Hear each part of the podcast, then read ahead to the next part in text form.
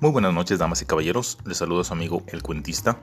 En primer lugar, para agradecerles el favor de su atención y en segundo término, para invitarles a que se suscriban al presente canal a fin de que no se pierdan uno solo de los cuentos. Sin mayor preámbulo, los invito a disfrutar esta obra.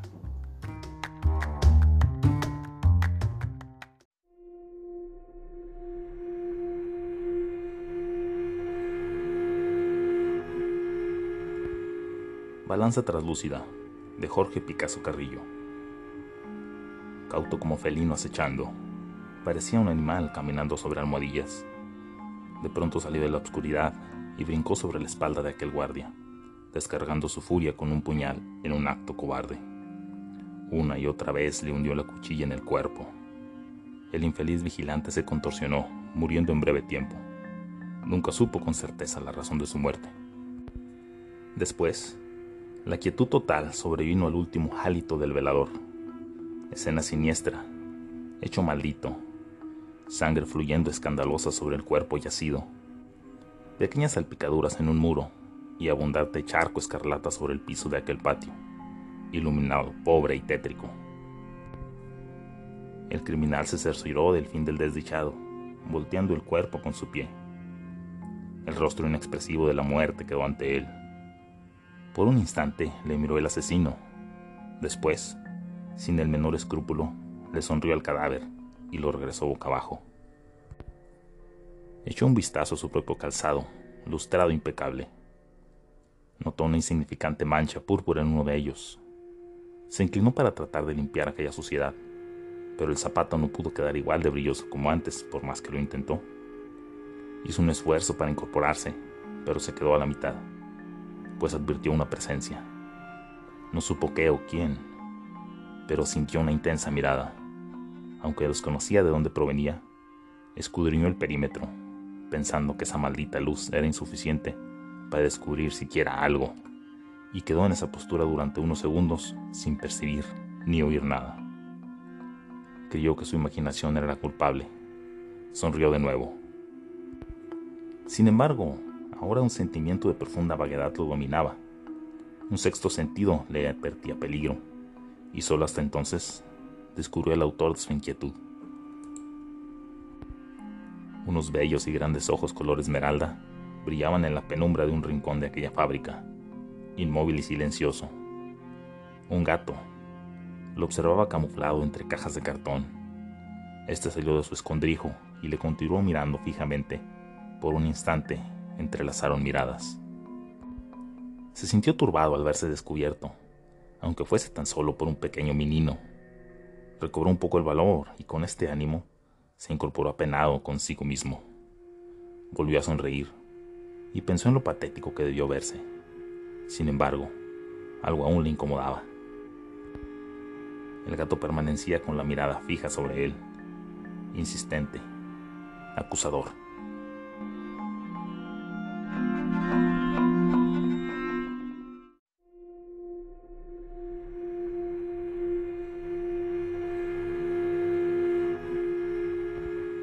Ante las pupilas del gato, era culpable. Este lo había presenciado todo. El asesino con la adrenalina a tope se mantenía a la expectativa de ser descubierto y atrapado.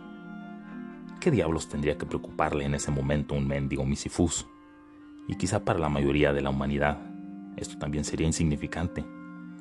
Sin embargo, ante la balanza de la justicia del animal, era culpable, aunque poco importara en la practicidad de esta vida banal otro vil acto humano lleno de ambición.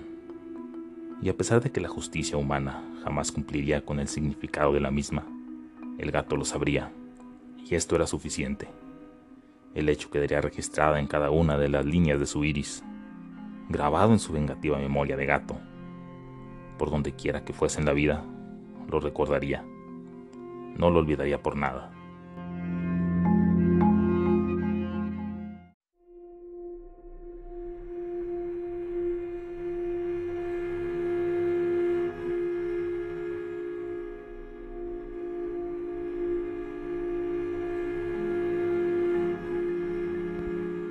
El delincuente no quiso saber más del asunto.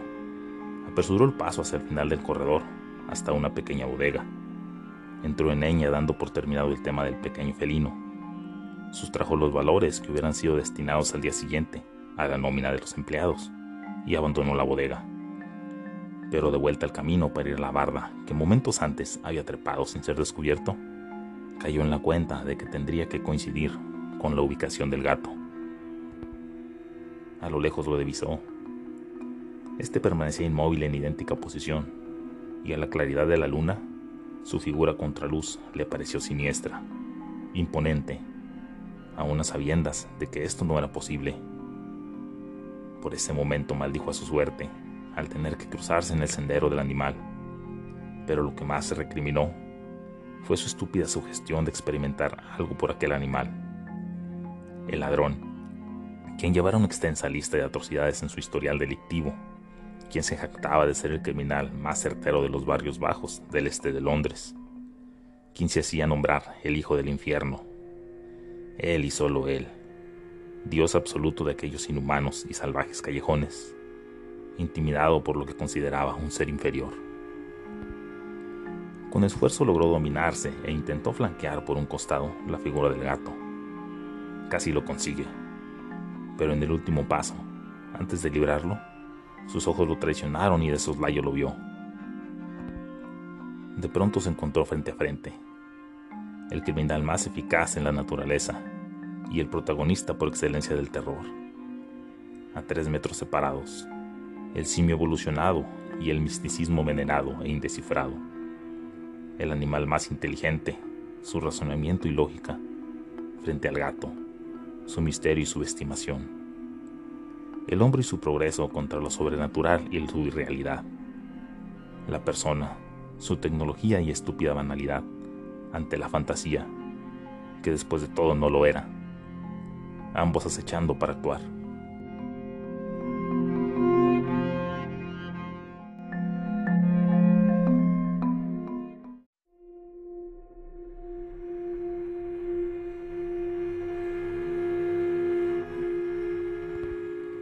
Los poderosos ojos del gato lo miraron fijamente.